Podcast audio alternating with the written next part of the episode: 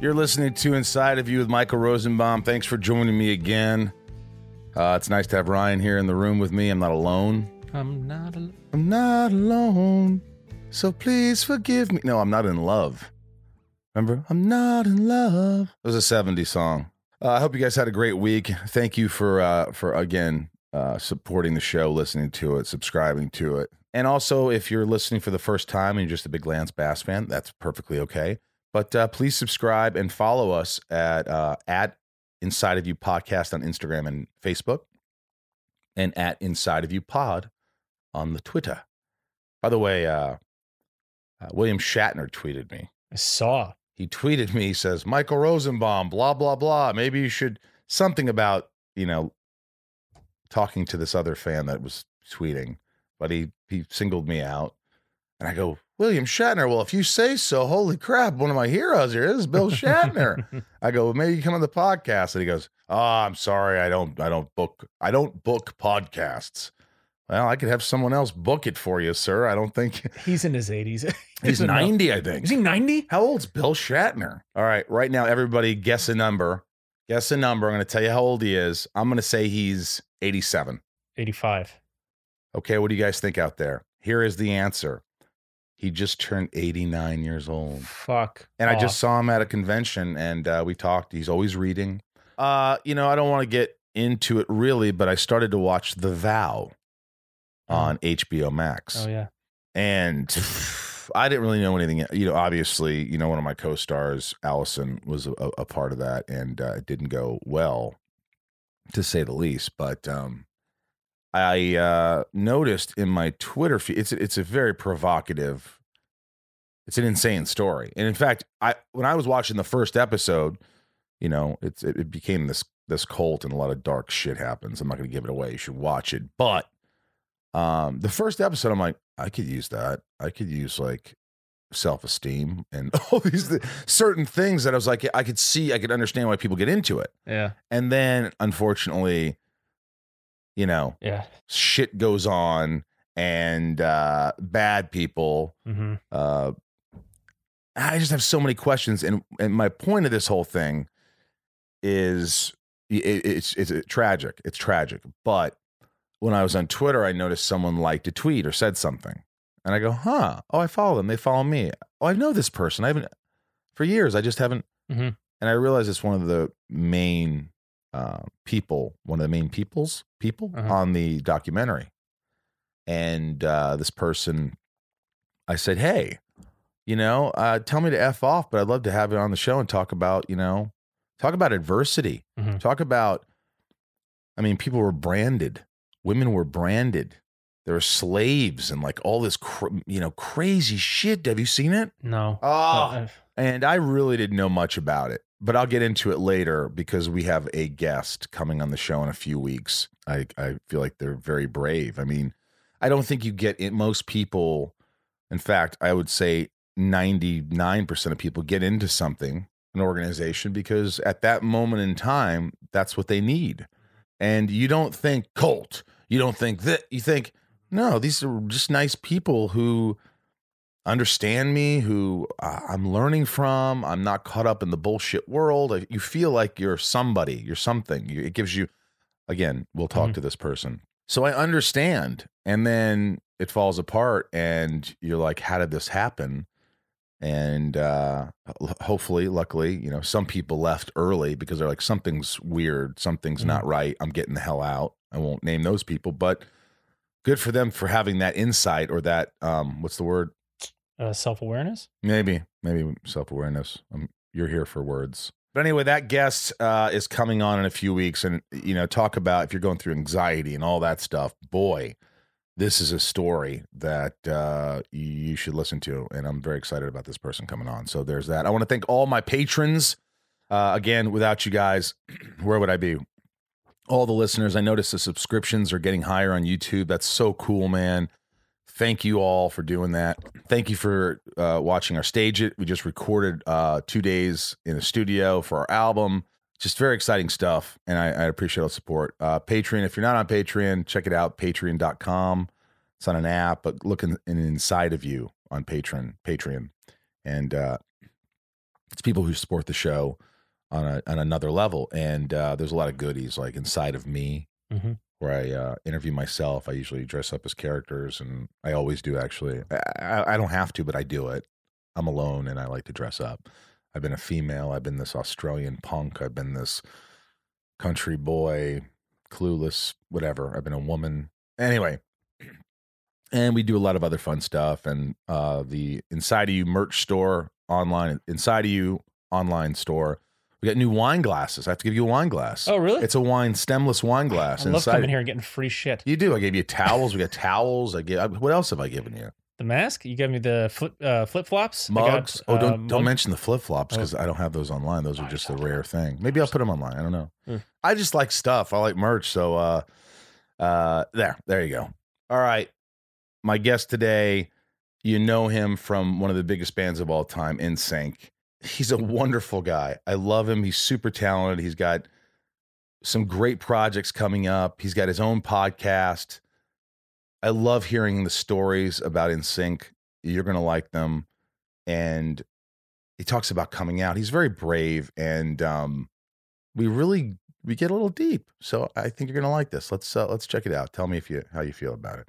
Let's get inside of Lance Bass. It's my point of view.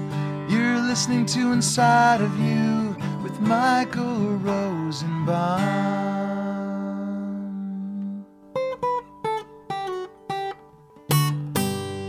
Inside of You with Michael Rosenbaum was not recorded in front of a live studio audience. 99.5 WKDQ. We got Lance Bass here in the studio. I'm kidding. If I talk like that, would you please kiss me? What's up, Rosenbaum? How are you, dude? What's up? I mean, same stuff. Just haven't left this green couch in about five months. Uh, I'm colorblind, but I assume it is green, isn't it? It, is. It's a nice lime green. Although I do see color. I mean, I can see colors. I just can't differentiate some.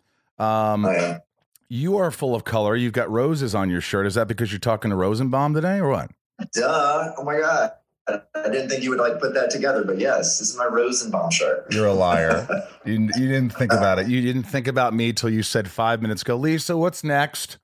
Michael Rosenbaum. Who? My, I, I'm not Jewish. Is that It's my? not Is that a, it's not true. Is that you not know, true? I look forward to talking to you every single time. well, it's been a long time. Yeah, I know we haven't like I haven't seen you in person in a, a while. It's I been. haven't A, seen anyone in a while, but yeah, have you been sitting on that green couch for the last five months? yeah. This is where I do my podcast right here, so it's just every day.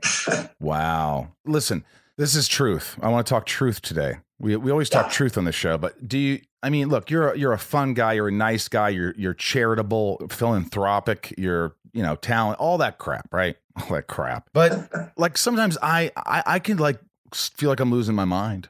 Like some Yeah. days I, you know, the other day there was no remember there was no there was no uh internet hmm and I've been having problems with the internet. And I just, it was one of those days and I had to cancel. I hate canceling on people. It was like, this isn't my fault. I always feel like I'm always on time.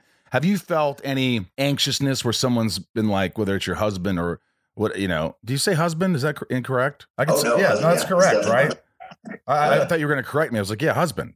Yeah, oh, that's right. We've evolved a little at least. Yeah. Husband is the word. Thank God. Yes. But does he ever say, does he look at you and say, Lance, fuck off? You're going crazy Yeah. right now. Um, not really. He is just the most easygoing person in the world, so it's really hard to piss him off. And it's and I've tried for ten years. Um, it just he's just not that type of person, which is at first was hard to kind of get used to because uh, my relationships I always dated a lot of Brazilians, so it was very like passionate relationships, right? And I always felt that oh well, in a real relationship you're supposed to fight hard, right? Make up hard. Um, then when I met him, I realized, oh wait, you don't have to fight to show that you love each other. Hmm, interesting. Yeah. Now I want to hear about these fights with the Brazilian guys. Like Lance, why are you so I don't know boring? Why can't we go? I don't terrible accent, but what what what were those like? Do you remember any of the past? Any fights that you were like, oh my god? Oh yeah, it always stemmed from the same thing. Um, they would always just get jealous if I was like, you know, speaking to someone. You know, and they all they always think that you're cheating on them. That was it. You're you're cheating on me. Like, uh, no. So it was. And the funny thing is, they were the ones that were cheating. really? So Every were- time? Oh yeah, like every time. Yeah. Uh, And you never cheated. You're not that guy. No, I don't do that. Uh, well, I mean, I don't. I don't think I can. You know, being who I am, like people are going to talk shit about me, you know? Right. I mean, geez, I can't. I can't even imagine. Like, you know, uh, the, so they were. It was all out of insecurity. It was all out of like whatever. It was passion. yeah. That's all you knew. And now you come into a new relationship. How you been married for what? Six years. Uh, it'll be six in December. Yeah. All right. And it's just like the extreme opposite of what you're used to. hmm Now that's that's important to because it's it's hard, especially me. Like you know, I've been dating and this and that, and you always think this is my type. This is what I want. This is what I should have. I've always thought I should be with this type of girl. Yeah. Yeah. Now, now, how hard is that's fu- that's hard to then just say this isn't working. When when does that moment come about where you're like, this hasn't been working. I've got to try something new. hmm Was that what it was? Oh yeah, I mean for sure. It, and it wasn't even it wasn't a conscious thing. I don't think. I just think when it landed in my lap, I started realizing a few months in, like, oh, this is different and in a really good way. Um, so you know, I was just I wasn't I wasn't used to it, and I've just never been in a relationship where everything was just always hunky dory. But did you question like it? not real? Did you question it like almost Oh, like yeah. this is not who I should be with? I can't be with this guy. He's too mellow. Uh-uh. He's too nice. Oh, and at first I thought he was like faking it. So I'm like, okay, there's no way this guy can be like this nice and this easygoing. Like this is ridiculous. Like why why is he lying to me? But then you know, one, two, three, four, ten years later, you're like the same person. so yeah, it's just it's who he is. Did you ever do things where you're like, I want to get under his skin. I want to get a rise out of him. I want to see him flip his lid. Oh yeah, all the time. Especially early on in our relationship, I wanted to kind of test those boundaries um, and annoy him a little bit just to see how he would react, and I wouldn't get a reaction out of him. So it made me stop. When was the moment where you said, All right, you're for real? Mhm. It was very quickly. Yeah, I mean, uh, God, we moved in together probably like five months after we started dating. So it was around like the five month mark where I'm like, yeah, this is this is my man. Wow. I love that. Uh, Well, it gives me hope. You know, it does give me hope. Uh, yeah. I mean, it's just it's unbelievable how I think you have to sometimes. I mean, I I go to therapy. I do all these things. I just I you know you think you have a type, and then one day you're like, Mhm. well, that's just not working for me. Do, do I want to be alone for the rest of my life? And I think we all tell ourselves, especially when we're young, like what my type is. You know, it's like describing your personality as like I'm the shy one, but then you start, uh, you start feeling like you have to be that way. You know, and then in relationships, like, well, no, I'm attracted to Brazilians, so I can only date Brazilians. Like, you get in this like kind of rut of like what people are expecting you to be, um, and then you just kind of grow out of it at some point. Was he a fan of yours? No, definitely not. No. He was, he, I mean, if he were to choose Backstreet or NSYNC, it'd probably be Backstreet um, because his sister was into it, his twin sister. So, uh, yeah, they did not grow up NSYNC fans. Did he know the words to any of your songs, or was it nothing? Nothing. No, not at all. No. And you like that? I mean, yeah, I mean, it's, uh, I mean, it's refreshing for sure. Um, I mean, it doesn't bother me if someone liked my stuff, you know, before we met. Uh, but yeah, no, he was, he was very removed from the whole NSYNC experience. And you believed it. You believed Yeah. that he didn't because I've had some, you know, I've look, I, I could give you bad examples where, you know, many years ago, and I haven't been to a club in 15 years, but my dog's barking, but that's just life because I'm quarantined and they're here and that's what it is. But I've been in, the, you know, I remember going to a club and some girl comes up to me and she's just drunk and she's like, Mhm. I don't know who you are. I don't care. I don't Mhm. like, are you someone I should know? I, you know, and I was just like, uh, why are you talking to me then? If I, I mean, why, why go up to someone randomly? And it was just, oh, it used to happen to me all the time. And I love the ones, yeah, and they're always like a little drunk or a lot of drunk. And they're like, hey, I don't recognize you. I'm like, okay. They're like, no, I don't, I don't know who, who are you? I'm like, why would you come up to someone and say, I don't recognize you? right, right. What does that mean? Have you had, Yeah. yeah, have you had people come up to you? I've had this. I mean, I've had where they're just like, oh my gosh, you, you look so much better on the show or Uh, movie. Not only that, I get I get this. They're like when I meet people in person, they're like, "Wow, you're like you're better looking in per- person, like really better looking in person." I'm like, "Oh, okay. I guess I look like hideous on television." I, I, think that in their minds, they're thinking they're I'm gonna go up to Lance Bass and I'm gonna say this, and he's gonna be like, Oh, not only was it uh, a nice thing to say because that's in their mind, but uh, it was really honest, which most people. Pro- I think a lot of people when they approach celebrities or whatever, they think that they want to hear things that no one else will say. Right. Like no one said this before, right? Uh, Lance, let me tell you something. And, and like you're gonna look at them and think, oh my God, I this is I, I need to be with this, I need to hang out with this person. This is yeah, we need to be friends now because yeah, you're so different. Yeah. Oh, I mean, I, I I look at all this stuff, and you're just you're so busy. I mean, you got the Daily Popcast with Lance Bass, you got the movie with TriStar. I I'm only saying this part because I I hope this is real because it just sounds really good.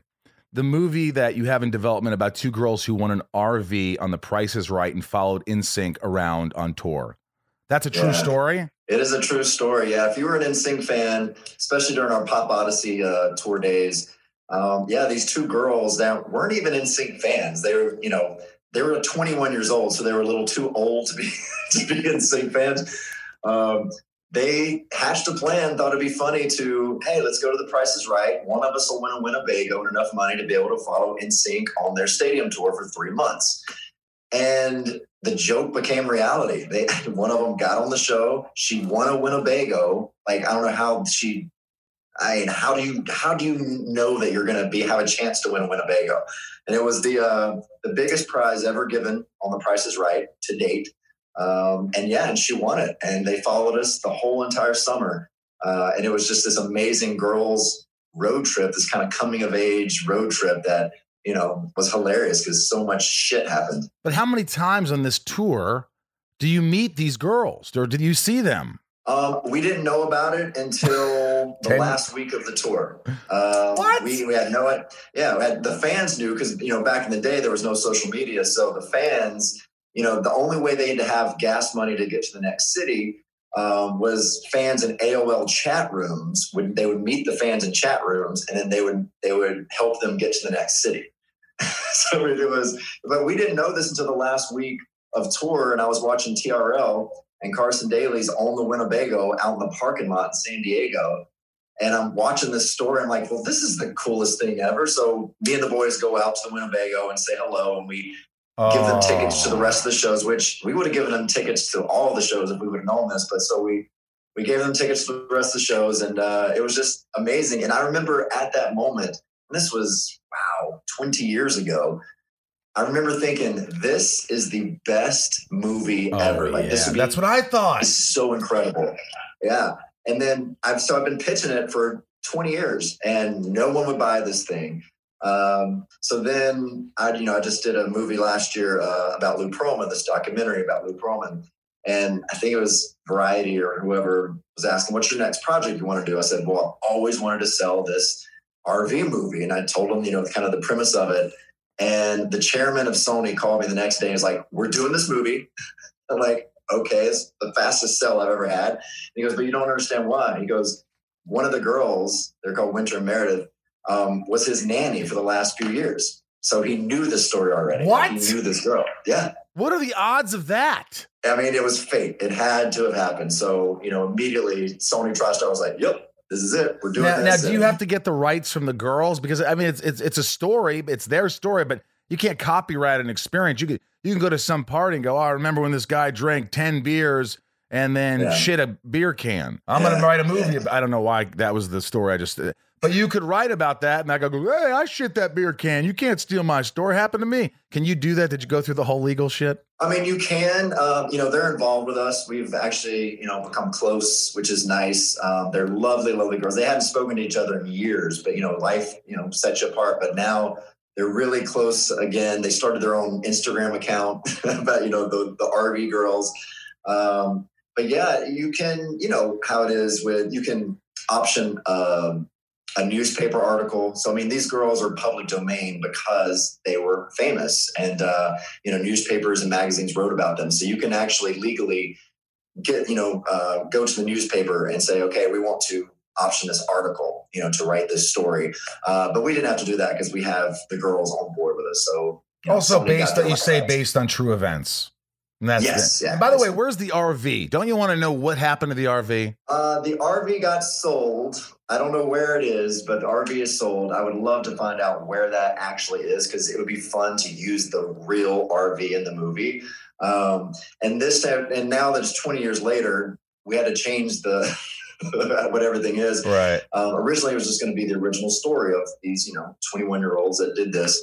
But uh, now we're going to place it in 2021, uh, where now the girls are 40 and now having this kind of like midlife crisis type situation. And they want to recapture their youth by doing this road trip again because, you know, their favorite band, which probably won't be NSYNC in the movie, um, has, you know, their walk of, you know, fame star ceremony. So this is their excuse to do it all over again. But it could be cool if you got the boys together and they said you at this point in their lives NSYNC, which I know everybody's asked you a million times, wants to do the reunion tour, and they're like, "Oh my god, it's our childhood dreams. We should do." You know, and then they they go see the old. That's I think there's more comedy. I didn't write the thing. This is your project. No, I'm just- be great. And I would love because my my idea from the very beginning was, you know, I I thought it was a little too cheesy to use real NSYNC, and plus, I mean, you know, boy band fans, they're they're very loyal. So Oh, yeah. I don't even know if half the Backstreet fans would come see this movie just because it was about NSYNC. You know, so I think it's funnier to be in a fictitious world. And that way, at the end of the movie, you can really stunt cast that band when you finally see it with, you know, Ryan Reynolds, Jake Gyllenhaal, and like all those kind of people. I think that would just be a, funnier bit at the end. I, I'm in. I read that. I go, this is a great idea. There's no funny movies out there. I, how many times do they like, oh, exclusively on this? And it's like you're watching, Yeah. you're going, when is another funny movie? What's the last funny movie that you remember seeing? Honestly. I mean, I, I like to rewatch movies, and the last one that actually made me laugh out loud was Three Amigos. You know, oh I Oh think my it like fifty times, but like I just love it. And then like Behind You, The Jerk, like Oh, one of the yeah. I just watched that the other day. Uh, Oh, yeah. it's just it's I incredible. mean, I could watch Yeah, Tommy Boy and I could watch, uh, you know, the old Sandler movies like, you know, the Happy Gilmores and the things and the Uh-huh. anything with Kristen Wiig. I could And watch. I actually I loved uh, Sandler's new movie uh, with Jennifer Aniston. I thought that was really like I didn't see that. What is that? funny. Yeah, it's on Netflix, I think, or Hulu. Really? Uh, mhm. I should check that out. Oh yeah, I mean, I loved it. I thought it was, I thought it was silly and fun. But look at this. You have a, a new line of drink mixers. You have a, a partner with Prosecco trailer called Bubble Tap Trailer. You have a food home line with QVC. Let me ask you this. The, the, this makes me think two, one of two things. One, you just love being busy. You're an entrepreneur. You love to just create. You love to have income coming in, have the fun of doing all these things. Or you lost all your money in NSYNC. You have nothing left and you're starting an empire all over again. uh, no, it's definitely the first one. Um, you know, it's uh, you know a lot of my projects don't make money, so it's not. It's definitely not about the income coming in. Um, all my businesses that we're launching this year, it really hurt. Um, you know, 2020 was going to be a huge year for LBP Lance Bass Productions. Um, we were launching Virgin Fest uh, with Sir Richard Branson in June, which is going to be an incredible music festival when we are able to do it, but it's postponed. Um, the mixer line I was coming out with is now completely changed. Uh, we had to rebrand the whole entire thing, and that'll be coming out hopefully by the end of the year.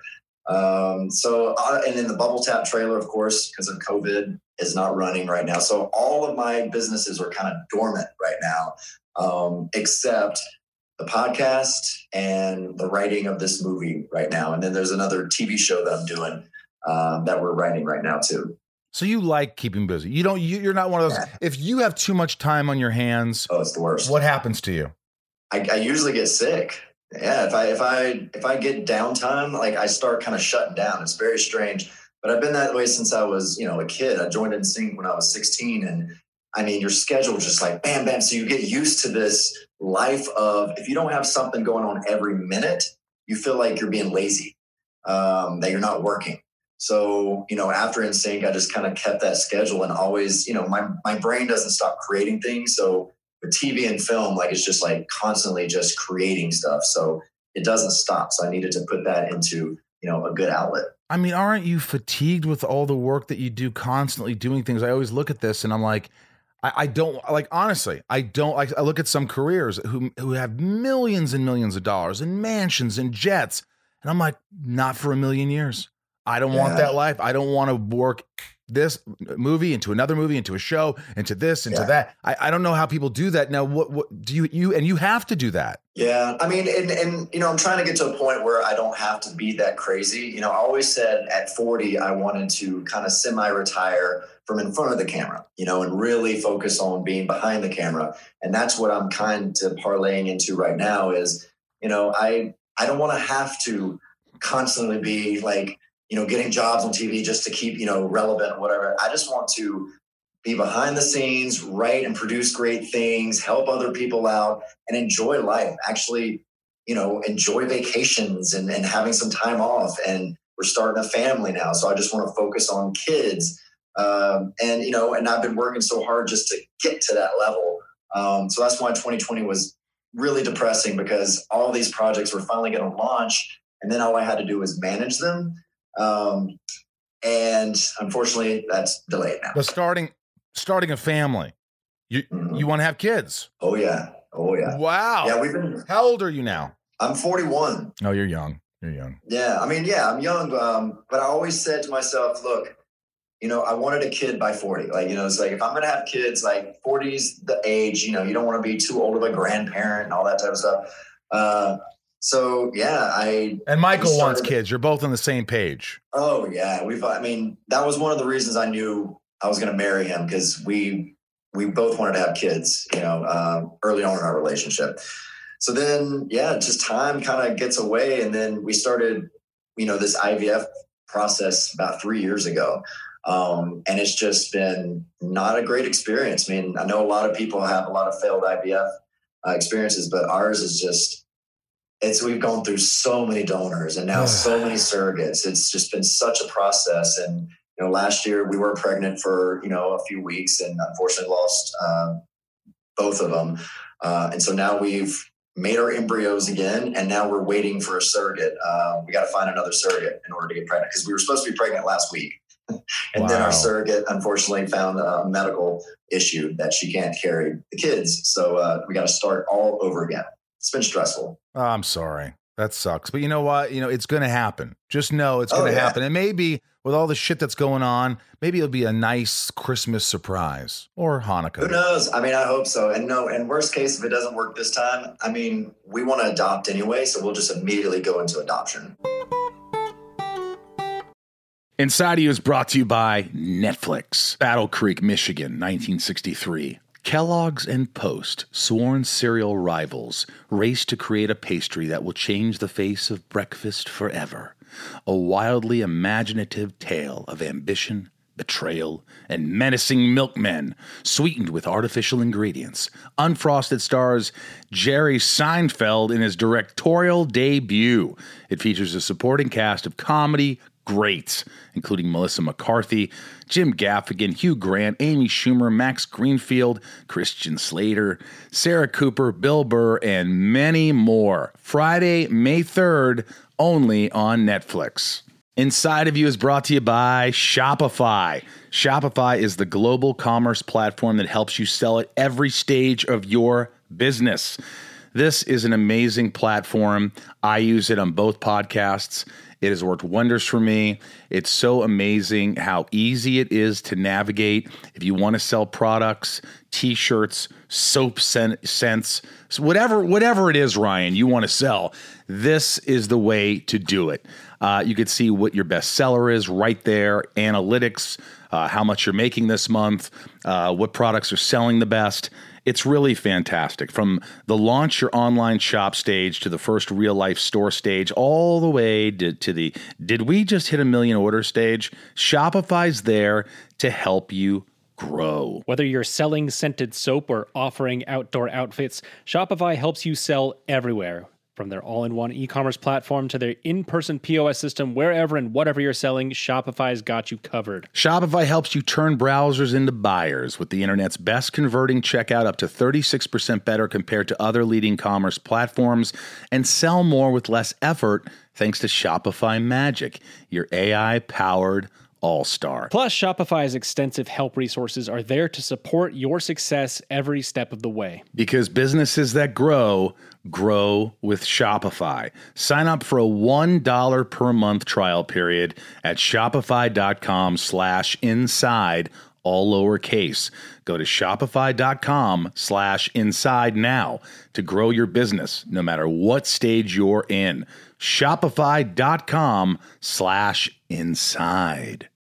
You're, you're going to be a good dad. I hope so. I had great parents. Um, No, no, that's, know, yeah, go ahead. No, continue. yeah, I mean, I just, uh, I just, I've always wanted to be a dad. You know, I, I just, I want to help make, I don't know, like human beings that are just that have empathy and I want to do Mm. good for the world. You know, I feel like I have to combat all this crazy, just ignorant people being born with like smart people. It's not the I don't know, ignorant people being born; it's the ignorant parents giving birth to those kids. Uh, You're not born ignorant. I think you know Yeah. it's it's like you if you, you you're a product of your own environment. You know, you're Yeah. raised if your parents are fighting and hitting each other and drinking, you're in trouble. If they're talking, if they're saying racial slurs and this and that, what's going to happen to you? Nine times out of ten, you become the racist. Of Very few people yeah. get out of that, break that. Uh, so yeah, that's it, it- I think the kid's in good hands, is what I'll say. Yeah, You know? I hope so. But you said your parents were good parents. Now, I was thinking about that because they were conservative, probably went to church a lot, religious, right? So the first thing that I think of is when Lance comes out, most people, it's a shame, but they hold on to it for many, many more years, or they keep it from their parents because they're like, they, you don't understand. You don't understand my mom. You don't understand my dad. Yeah. They would just, was it, was it like that or not at all with you? Yeah, we. Uh, I mean, most of us gay people, we stay in the closet because of our families. I mean, that is that's the number one reason that we're too embarrassed to, you know, tell our families because we just don't want to disappoint them. And coming from a place where I came from in Mississippi, you know, it was it was a taboo. Like no, not one person in my high school was gay. You know, of course there were, but like Right. no one ever admitted it. Um, and even today, it's still a really hard place to admit that you're gay. I mean, it's getting better, and the younger generations are, are fine, but that older generation still holds on to this hatefulness of uh, the gay community. So coming out to my family was, eh, you know, it scared me. Um, my friends knew I was gay. I was already on boyfriend number three before I came out to my parents because I wanted. When they knew about me, I wanted to make sure that I was in this like really great relationship to show them that this is about love. This isn't about sex. This is about love. Um, and I thought that'd be a way easier way to kind of express who I was um, by letting them meet, you know, the love of my life. Um, and I didn't know what to expect. Um, and when I, you know, when they found out, uh, I I knew that they would be supportive, you know, in a way, but I didn't know they would be that supportive. Um, you know, my mom, it took her a couple of days to be able to like, you know, catch her breath to be able to talk about it because it just surprised them. I'm like, really? Did it really surprise you? it's like, I, I, I thought it was a little obvious, but I mean, moms just they don't they don't. Parents see it have the blinders on. They're not, They my kid's perfect, my kid's beautiful, my kid's the, Yeah. and you and are. they have their own they have their vision for you so you know my mom had the person i was going to marry what the kids were going to be like i mean they they have this vision of what your life is going to be and then you know you're about to destroy that vision for them. So you know i can see them kind of like man and then the other thing was my mom was so upset um, the first couple of days not because i was gay but she was upset that the world was going to hate her son. Like she immediately was like Oh. half the world is going to hate my son now. And she does not want that you know no no parent wants that for their kid. So that's the disappointment i think you see in a lot of families of um, it's not they're embarrassed or mad that their kid's gay but they just hate how the world is going to treat them and they don't want that Yeah. Wow, that's heavy. That's heavy. Because you think, well, thinking the half of the world is going to hate my son. And the reality is, And my dad, the fun thing is like my dad, who I thought, you know, he's very conservative, like very quiet. And I thought he would be the one with the issue. Um, but he was the first to be like, well, are you being safe? I'm like, yeah, he goes, fine by me. Like it was just so nonchalant. Like what? Uh, it was very, and I mean, my, my whole family, they're, they're all Trump supporter, like very wow. Republican conservative. Yeah. Um, yeah, but they were super. Do you supportive. argue with them at this point? Uh, Not anymore. What's the point? You know, what's the for a point? while, well, well, for a while there, I thought I could educate people, you know, because one, I, I hate politics, but as a gay man, you got to be political. And, you know, and I have just become political because I just feel like there's a lot of things that need to be helped in this planet, environment, whatever, LGBT rights. It's, you know, it's scary. Um, so yeah, I, I wanted just to, I don't know, educate them and like, or at least understand why they still support someone like that. And it just got heated uh, too much. Like there was just too much. I don't know. They, it's it's hard for someone that follows Trump to defend him, right? I mean, you can't really defend what he's doing. So in defending, they get defensive, and then they start It getting goes nowhere. angry, Right, right. and then they start saying, "Well, you live in this little little bubble of Hollywood, and you don't know what's really happening in the world." And like, or yeah, you're in the little small bubble in little town Mississippi that doesn't know anything about the world. Like, which one makes more sense? right. You know, and and you try to do it in a respectful way, but there's when people aren't hearing what they want to hear, they're not taking it as a respectful way. They think that that you're judging them, that you're yelling at them, and that you think they're stupid. Because I hear that a lot. They're like, "You just think I'm stupid," and I'm like, "No, I'm not calling you stupid. I'm saying, yeah, you might be have some ignorant thoughts, but Right, right. ignorance is not a bad thing. Like we're all ignorant to. Oh yeah. I'm an idiot. Oh We're- yeah, we're ignorant to most things. sure. Um, so we have to learn and be willing to, you know, learn about other things. But Yeah. these supporters, they don't, they don't want to learn anything. They have their own mindset. Well, you know it. what? I, I think it's it really comes down to like one or two issues. It's like honestly, if Trump was anti uh anti-abortion or a pro-abortion, pro-women's rights, let's call it, not pro-abortion, let's say women's rights and pro and a women should choose or whatever. You know how many millions of people then would probably vote? I'm not saying there's like two things. There's abortion, maybe and I found the two things. I found the two things because I interview a lot of people. What are they? Very interested in that. And here are the top two reasons why, especially Southern conservatives, support Trump and the Republican platform. Number one, abortion. That is it. that's- abortion, abortion, abortion. You're killing children. How could I ever support a team that wants to kill children? You know, and they don't they don't get educated on why it's not killing children. And if you have Planned Parenthood, it's actually saves. You know, like there's less Right. abortions with Planned Parenthood. Well, by the so way, if your ultimate, how's that? go. I was just go ahead. Go ahead. All right. But the, if your ultimate goal is to have the least amount of abortions, then we need to tackle that and make it, you know, where people don't get pregnant the first time. And that's your Planned Parenthood and all that. And then the number two that I keep hearing um, is because he wants to bring prayer back to schools. So it's prayer in schools and abortion. And then I tell them, like, well, you do know it is not illegal to pray in school and to have prayer groups and all that. Like they people think that it's illegal to bring a Bible on campus, to pray on campus. They're just so uh, it's this there's all this misinformation out there. So Yeah. one main thing that they're holding on to why they stick with this party is just it's just a lie. It's a complete lie. Yeah. Well, there we go. Talking about politics. I know, I know. that. And on my show too, like we're political free show. I don't do like, it. Pop culture, and then all of a sudden we get into it. We're like, damn it, we got into politics again. Yeah. Uh, let me ask you this: Do you think your mother and father absolutely, for a time, did you and did you think this?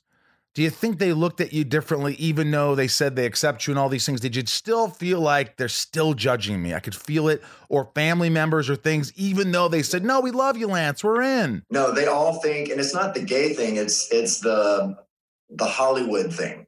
You know, they they think I am so crazy, and everything that I believe in is just so off the wall and like crazy that they they feel bad for me.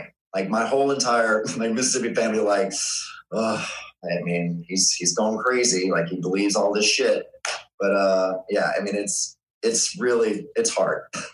My gosh! But the boys, the uh, the guys in the band, they were all cool with it, right? Oh God, yeah. And the guys, I mean, They knew. they all kind of, they assumed, uh, you know, um, so they were not surprised, you know, when I came out um, and super supportive. I mean, they've one of the, I remember being in the group and obviously I knew I was gay my whole life. So, you know, it was scary to, you know, have to talk to your new best friends about relationships and all that type of stuff. So I knew that at some point they were going to find out because I wasn't really dating girls and I wasn't having sex, you know, with fans and all that type of stuff.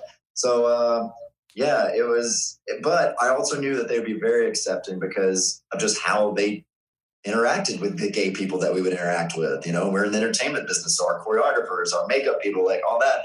And so I knew the love they had for LGBT. So I knew that it would never be an issue if they ever found out. Do you think guys, like straight guys or girls, do you think there's this sort of when they're around a gay guy or maybe even a black guy? I'm getting I'm getting to the point here.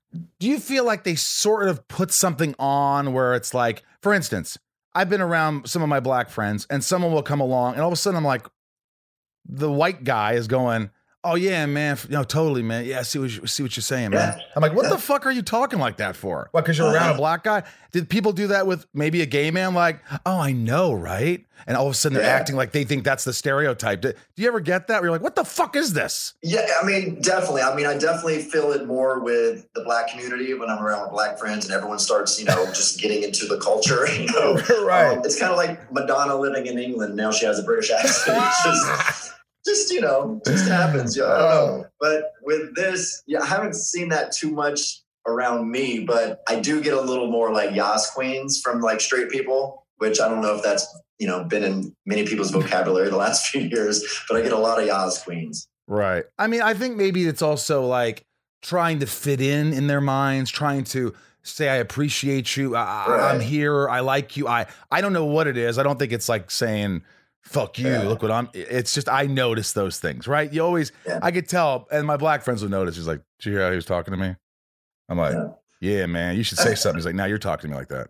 Don't say it, Mhm. Roosevelt. Don't talk." But um, you know, when you you had all the guys on, it was a 20 year reunion uh thing, right? You just had that March. Was that easy to get all the guys to say yes to come on the show? Yeah, definitely. Um, you know, it was we talk every week, all all five. All of you? Um, oh yeah, yeah, yeah, definitely. Yeah. Um, so you know, and this quarantine has kind of brought us even closer because you know you're you spend more time, you know, in your group text and all that. Uh, but yeah, I mean, when I wanted to do something special for the anniversary, um, I, I called the guys. I'm like, hey, let me just do one-on-one, hard-hitting interviews with each one of you individually because I haven't been able to do that. As long as I've been hosting radio and all that, I've never interviewed all all four guys before. Um, and so it was it was very special. It went very long. I felt I mean there was I think Justin's interview went for an hour and a half. Um, That's not long. was, Have you heard uh, some of these interviews? Some people have three hour Rogan, three hours. I'm like, Yeah. I I want this to be an hour. I'm looking at the clock now. I go, I, I could talk to Lance forever, but like an Yeah. hour, hour and 15, that's like that's the I don't want to talk that long. I can't. Yeah, this day and age, people like you know small bites. I mean, even an hour is too long for people. But yeah, I like it. I like to keep my show under an hour. Um, but it's so difficult when you have a great Yeah, guest. that Justin knows how to Timberlake, right, right, right. Yeah, and like Danny Trejo was on my show this week, and and he's just he has such incredible stories, and he has such a colorful life. Like it just went on forever because I couldn't stop. I could not talk about some of the things I wanted to talk about. So I have to interview him. You know, I met him a couple times. great. He's like, "Hey, man, take my number," and then I was like, "Okay," Yeah. but I never called him. I think I still have Danny. He, he, he won't even remember me. guy. But let me. And he's, you Yeah. know, he has tacos and donuts too. Oh yeah, I've, I've eaten them. You know, back, you go way back. You remember? I remember hearing. You know, you were really upset. You were crushed. You were devastated when Justin like left and blah blah blah and all that stuff. And then you rekindled and you were fine and everything's great. Right? In a nutshell. Oh yeah, me and the guys were never on bad terms at all. It's just you know, life goes on, and you you know you have more interest, and you have to focus on your careers, and it's great. Uh, the thing I was most disappointed in was not just Justin leaving the band.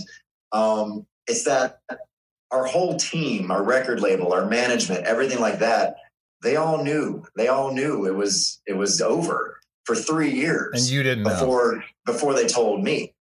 And so for three years, I'm sitting there getting ready for a new album, as everyone else knows we're moving on. And so I didn't get. I turned down. You know, I had a, a sitcom I was doing, had to turn it down. Uh, I mean, that's all kinds of stuff that I really wanted to do and focus on, but I knew I couldn't because you know I'm my first Ah. commitment is NSYNC. Like this is my life. You could have been writing. You could have been doing well. I mean, you were I'm sure you're writing, but you could have been like doing other. You know, going out and Yeah, it would have been nice to kind of, you know, set up a little better before you know going out solo. Were you guys? I mean, you had to get annoyed. I, I get annoyed with my brother all the time when you're on the road together.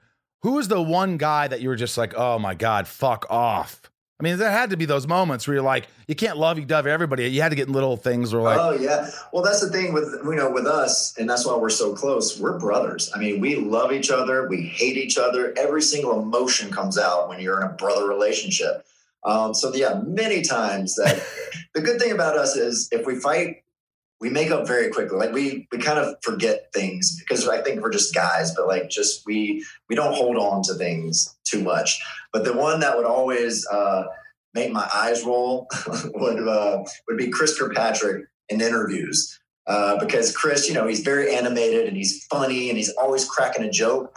But when someone is always cracking the joke in every single interview, like that you do 20 a day and there's five guys, your days get long and long and long. So there'd be many times I'm like, just shut up, like just answer the question so we can move on because we're so tired right now. So he would always, yeah, make all our interviews at least double the time. what was the biggest blowout you could remember where all five of you were just like, fuck off, I don't give a shit, fuck, I'm with him, you're with him, that you're just going, I the know. We, we never had that situation. I don't even think we had the time to have that situation. Not one. That. No, I mean, we never. I remember this one time, the, the biggest fight I ever saw. Um, you couldn't even call it a real fight. We were in Miami doing Challenge for the Children, our, our charity uh, uh, place for a basketball fight. game that we do. and uh, we were getting ready. We were so tired because we had been out the night before, and it's just like a whole three day event. And um, we have to do press the next morning. So we're all up in the hotel room and we're all meeting there. And then we're going to go down and do all the press. Um, and then Joey was late, like he was about 15 minutes late. You know, we're all tired. We're like, all right. And they had sent food, you know, from room service in. So we had all this room service food, like burgers and all that type of stuff. We're eating, and Joey had ordered a burger. Um, well, Justin, as a joke, took the burger and took a huge bite of it and put it back, right? Holy moly, there was something up Joey's butt that day because when he came in and he saw someone bit his hamburger, he was like, not doing it. And he like protested, I, I'm not leaving here until I get a new burger. it was like, it was so funny. I've never seen Joey get so upset about something like that. But you could tell he was probably tired or something. And he was just over it at that moment. He's like, nope, it is the, it, you know, I'm going to stand on this ground and I am not leaving here until burger gets here. But And so we always, we make fun of him all the time for that outburst. All the time. Does anybody did anybody then go? Come on, dude. No, seriously, dude. It's a fucking burger. Come on. Did it Yeah, start getting course we heated? are. We're like, you're really gonna make it No, this is hour? disrespect. Somebody ate my burger. I oh, fuck that. That's how it happened. It just blew Oh, up. it's so funny. At a But it's such charity event. Thing. What's up, everyone? It's Reality Steve, your number one source for all things Bachelor Nation and reality TV. Every day, I'm giving you the behind the scenes juice and your info on all your Bachelor Nation stories and also interviewing some of your favorite reality stars. My name has been synonymous with spoilers, but I'm so much more than that. Give me a listen. The Reality Steve Podcast, part of the Believe Network. Just search B L E A V on YouTube or wherever you listen. Have you ever dealt with uh, anxiety, depression? You get all that stuff. I mean, is on the road doing these things. Do you find yourself all of a sudden, what's happening in my I body? do. I mean, I think we all get anxieties in certain ways. Um, I wouldn't call myself an anxious person. Uh, my husband is, so I, I now dating him has really, uh, really educated me on people with anxiety because I always thought that I had anxiety. Oh no, no, no, no. When someone really has it, it's crippling. And my husband's very, uh, very anxious. Um, and you know, it's it took me a while to kind of get used to and and realize how to deal with that. Um, but yeah, the only, I mean, I don't know if I get too anxious uh, on anything. I mean, I do get like excited, nervous before I go- go out on a stage, but I, I love that anxious feeling. Like it gives me, I don't know, I think I feel like I do, you know, a better performance if I'm a little nervous. You don't get that tired kind of, oh my God, I'm so nervous. I'm exhausted now. This adrenaline's making me tired. No, No. not at all. No, I, my, yeah, my energy levels are definitely off the charts. still, still. yeah. Yeah. Wow. Yeah. Well, do, what about like depression? Do you ever like? Are you one of those guys? Like I, all of a sudden, I, if I my mind can wander, you know, it could. It, could- it, it, I could sit there and go, "You're a fucking disgrace.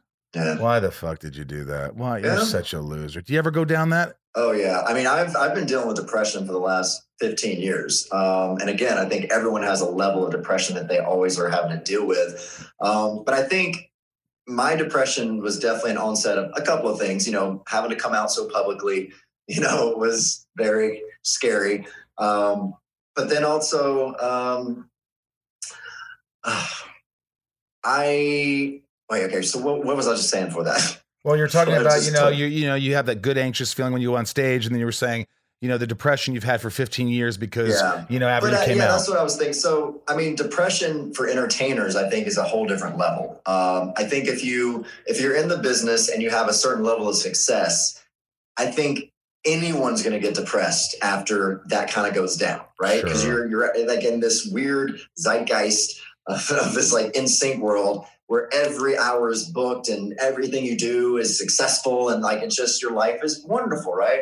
And then all that stops and then you don't know what to do. You're like, wait. And so you go in this depression of, Yeah. okay, no one likes me. What am I supposed to do? What, how am I like, what do people want me to do? And, and then trying to figure that out, yeah, I mean, you get more and more depressed because you feel like just no one cares about you. like what's my purpose like what am i supposed to do as part of this Yeah. and then well, obviously you've changed that look at you i mean if you think about that then i think that's the one thing where you know you have to look now and say you know that was that was like winning the lottery it's like getting a huge Yeah. tv show or whatever you win the lottery chances are you're not going to win the lottery again you're not going to win a winnebago again you know these girls no, are not going to no. win a so No, it's not. when you have that kind of success Mhm. and then I guess you start to grow up and you start to find what really makes me tick.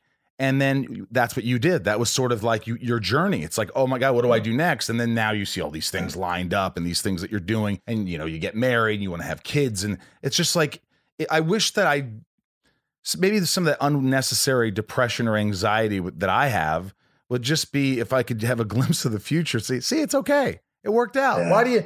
But last question before I just do a, this is a speed round with uh, uh, a Patreon. My patrons have shit talking questions for Lance, and that will be quick.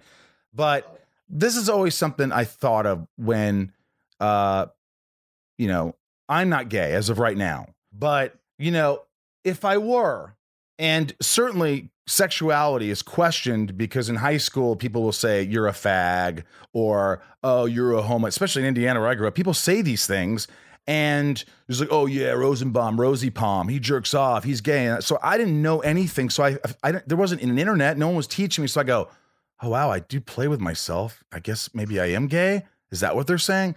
So what I'm trying to say to you is, did you ever feel like you had to be part of the ignorance by saying words that you would not, that almost were that really directed at you? Hurtful things that you'd say, yeah, you'd say the. Uh, by, by the way, sorry for saying the f word, but I was kind of saying like what people said to me. But do you? Yeah. Do you? Did you? No, it's true. I mean, especially you know in junior high and high school, you know, you go along with those gay jokes because you didn't want anyone to find out who you are. So I would definitely repeat those gay jokes just to make it seem like you know I'm definitely not gay. So yeah, you'd have to, I guess, self-preserve as much as you thought you should be doing. Yeah, and I also think you know some guys like you. You dated girls. You had sex with women, right? How do you do Yeah. that? Like I, I don't like. You know what I mean? Like how Mhm. how can you have sex with something you're not attracted to? I know. Well, I mean, the things that you'll make yourself do just to be accepted. I mean, that's that's what I mean. So many gay people have to do because one, you feel like your life would be in danger if you didn't do this. Like, I mean, you literally thought that someone's going to murder you if they found out you were gay. So, you know, the things that you you know put yourself through. Yes, I had girlfriends. Um, you know, yes, I would have sex with girls, but I always tell people because I'm like, wow, could you do that now? I don't think I don't think I could ever be with a woman. Like I just I'm not attracted to women and That's I don't it. think I could physically be with a woman. But when you're 18, you know, you can do anything. So it was a lot easier Mm. when you're a teenager to pretend you're straight. Uh, but now at 41, I'd be like, she's gonna know that I'm not into this. But you think of something else while you're having sex. You're obviously thinking of a guy, right? Um, no, actually. Wow, No. really? Um, it was always the thing that like excited me was seeing her get excited, like being turned on and everything. So like that that you know excited me. It wasn't anything uh yeah, like I would never think of penises and all that type of stuff. But uh but yeah, it was it was just I liked the idea that I was pleasuring someone. I still think you're that person. You're you're you're not selfish. You're thinking of their pleasure. sure, yeah. Well, take care of yourself sometimes. I'll All go with that. Yeah. This is called shit talking questions. Then we'll be done. This is great. Shit talking. These are my patrons who are just amazing uh, folks, and they have some questions. I'm just going to throw uh, rapid fire. All right. Okay. Janelle Betancourt, what's your uh, go-to karaoke song? Um, Friends in Low Places, Garth Brooks. Really? Oh yeah, it is the biggest crowd pleaser at karaoke. One, I hate karaoke. Um, it public karaoke. Like if you go to Cat's Meow in New Orleans, you'll never see me on that stage. Like noop, noop, noop. Um, private karaoke, love it. When you get your own room, it's awesome. Love that. But I will never sing in front of strangers at karaoke. Well, you're a bass, right? Yes. So, yeah, that's another thing. It's hard to find bassy songs in karaoke. and that opens with one, right? So, how does that go? Blame it all on your roots. I showed up in boots. See, yeah, see. And your black tie fair. Yeah, and you go, and low places where See? the whiskey drowns and the beer chases my blues, Blues away. away. And I, I just love country music too. Oh, me too. I do like country. I do like some old country. Ronnie Milsap, some Eddie Rabbitt. Heck yeah. Mm. Lisa Williams, little Lisa. What was your favorite thing and least favorite thing about touring when you were with NSYNC? Um, my favorite thing was having my friends and family out on the road at times, and you know, have all these really fun road trip adventures with your high school friends. Um, I was, I love being able to share my experience with my best friends because they just had, you know, we were 19 years old, so like, you know, everyone was having so much fun on the road, and you could be stupid, and you know, it was such an innocent time back then. Um, and then the least favorite thing was just being tired all the time. I mean, Oh. you just you were always so tired being on the road. Who fucked up the most in terms of the notes? You're like, dude, you didn't hit that note. You were at fuck. You're out of sync. Who did that?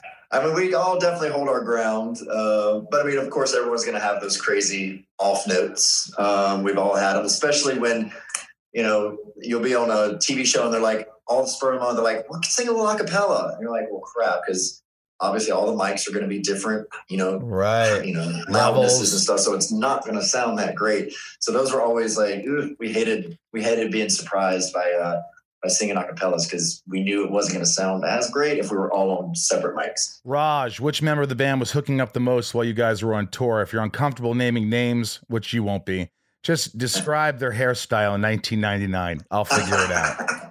well, it definitely wasn't me. That is for show. Um, I don't know. I mean, during most of the NSYNC run, the guys were all pretty much in like serious relationships. So no one really we weren't that kind of rock star lifestyle where like, you were, you know, taking a fan home every night. Like it just, we never, I never saw drugs on the road. I never, you know, it was just, we were, we were a very innocent band, sadly, because I think we would have had a lot more fun. But we had a lot of parental types around us from the record label management. You know, they really kept us reined in um, a lot. All so right. yeah, there was, and there was just really no time. Like there was no time to date. So how are you supposed to just kind of like find a girl that you saw at a concert and then go home? Because you're on the road the next, like before the music even stops on tour, you're on the bus going to the next city. Like you're not staying there. Raj, the short answer is JC and uh, Justin. I Uh, wish it was JC. JC was too much of a prude though.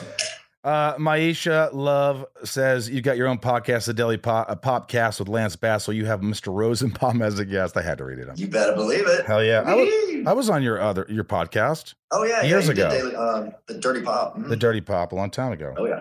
All right, this one is the last question, and this I'm glad it's the last question because I this is why I sort of text you about this. Todd, the 206 geek, is is it true you tried to purchase the Brady Bunch house, but HGTV sniped it out from under you? That is true. Yes. Um, I had this, you know, one of my TV shows I wanted to do was this show where you take iconic homes from film and television and you redo them, you know, and like put them back on the market, whatever. Um, so I always knew if the Brady Bunch ever came for sale, I was going to do this show.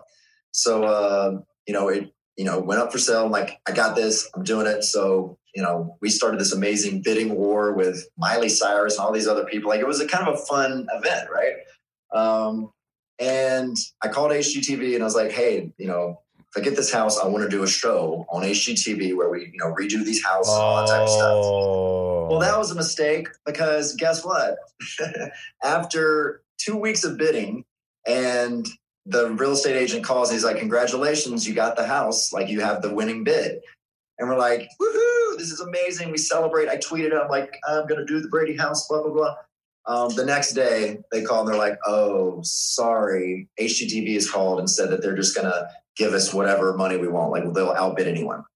So I was like, "Well, why did we have a bidding war for two weeks and spending a lot of money on lawyers doing bidding for two weeks when you're just going to give it to a network at the end?" Oh. They were using us to put up the price leverage. because they knew You should have. I hope you sued those bastards. That's terrible. What can you do? I mean, it's not technically illegal, so So you didn't watch just- when they redid the house? Did you even watch that, or you're like, fuck them? I did actually, um, because HGTV wanted me to play nice. Because when the fans found out that they stole it, they got a lot of heat, and people were like boycotting the show already. They're like, "We'll never watch the show." So they called me. They're like, "We would love you to be involved." You know, like because they're like, "You can at least produce the show with us." I was like, "Fine, I'll help produce it." That never happened. They were just basically lying to me to get me out of the way and not talk shit about them. Um, and then they did let me do. Um, I got to tour the house with Michael Oh, um, and it was incredible. Oh, Oh. my gosh, it was, dream. it was it was incredible. So we got to tour the whole house, and we did the behind the scenes type of stuff for their uh, their website and all that. But it was it, they did a really spectacular job. Can you still? Can you actually? I, I would die. I, I honestly, I would do anything. I would donate whatever to charity if you could somehow get me a private tour of that house. oh, that can happen. Yeah, I'm look. I'm still trying to buy the house because HGTV still doesn't know what they want to do with the house, and I'm like, why would a What? network own a house? Like, sell it to me. Like, let's like, why why would you want to hold on to this house? Like, give it to someone that really wants this house. Uh, well, you know what? Why don't we come up with a sitcom and it could just have all the Brady Bunch furniture and the house on the inside, and we just do our own show? I'm like, why? Why are all this furniture 60 years old? I don't know. we never, we never talk about love it. I love it. Oh my god. Well, hey man, this is I, I, honestly this is the the easiest, quickest back and forth. I mean, I'll ask, I'll ask my listeners, but uh, this has been great. I mean, we got so much. We talked about so much, and it was in an hour. Look at there. We made the hour. I love. I love seeing you. I think you look fantastic. I'm so excited for you and Oh. Michael. I think it's beautiful. I feel it's the end of the year. It's going to be a little Christmas present for you. It's going to happen, and I uh, so. yeah, I hope so. No, I love seeing you. I can't wait to be able to like see I you in person. Give you a big hug. All right, thanks for allowing me to be inside of you again. Of course. Oh, wait, this is the first Always. time. This is the first time I was inside of you. Yeah, yeah, first time, but not the last. Not the last. All right. I like Lance. Don't you? It's a good guy. Yeah. He is. He's just, uh, you know, I, think it's it's funny when you look back and you see pictures of him, and he's a, he's a kid. He's a young kid. He gets a superstar. I don't know. I would have jumped off a roof. I couldn't. I could barely handle no success or was a teenager. medium success. Man, I couldn't imagine being so young and just like people just launching themselves at you. That kind of success, I, I don't think it's a rarity. And I don't I don't know. Be careful what you wish for. Yeah. But uh, he seems to have a good head on his shoulder. He found out who he is. You know, I mean, he I think he always knew. It's like you know he talks about it. Yeah. But when you could find your soulmate and you can go, hey, you know, when he talks about Mhm. dating, like I'm dating the wrong guys, and I'm like, well, you know, you date the wrong girls, and you're like, but this is my type. This is my type. And then one day you go, let's go against the type, Mhm. and then you find it. Yeah. You find the one. I think that's a beautiful story, and uh, I always wish him the best. And uh, I'm bummed that he can't get me. He texts me back. I'm sorry, they're not doing any tours for the Brady Bunch house. I tried for you. Mm. So fuck you, Lance. You're a liar. No, uh, man, I'm so bummed. I actually might call HGTV and just say, dude, I'll give a thousand bucks to charity. Maybe I could bring a, a, a patron Oh. or a listener or whatever. Maybe I, you know, if I can get a hold of somebody and, you know, have a little a little thing on my podcast, like, hey, the winner, you know, if you're, you know, you'll come with me to the Brady Bunch house, and people are like, big deal. Is, is Preston too young to uh I don't think he'd know the Brady Bunch. He'd be bored. My good buddy Preston. Shout out to Preston Christensen, uh, cheerleader, uh, music extraordinaire, uh, cancer survivor. He is. He is still uh, working at it, and it's in remission. And I love him. I love you, uh, uh, you know, Preston, and I love the family, and I, and I can't wait to see you. This whole pandemic has screwed things over. And shout out to Food on Foot and um, helping the homeless. They need your help more than ever. Ronald McDonald House and the Animal Rescue Mission, of course. Shira, hopefully people will come and help. Okay, we're gonna read the uh, the patrons' names now. By the way, if you're hearing these names, you're like, "What is this?" Well, these are the top tier patrons. If you go to Patreon.com, they support the show in many great ways, and uh, they're the top tier. And part of that top tier is you get your name called off in the uh, in the podcast. So it's a cool thing, and, I, and uh, I like saying the names. I hope they like hearing their names. So here they are: Nancy D, Mary B, Leah S, Trisha F, Sarah V, Lil Lisa, Yukiko. Mm-hmm. Where have you been, Yukiko? I miss you. Uh, hopefully, I'll see you at the stage at the next stage. At Brian H, Lauren G, Jill E, Nico P, Angelina G, Robin S, Jerry Wood, Emily K, Bob B, Robert B, Jason W, Stephen J, Kristen K, not to be confused with Kristen. Crook. That's correct. Amelia O O O. Allison L L. Tom N. Jess J. Lucas M. Raj. Raj C. Raj She. See how I did that?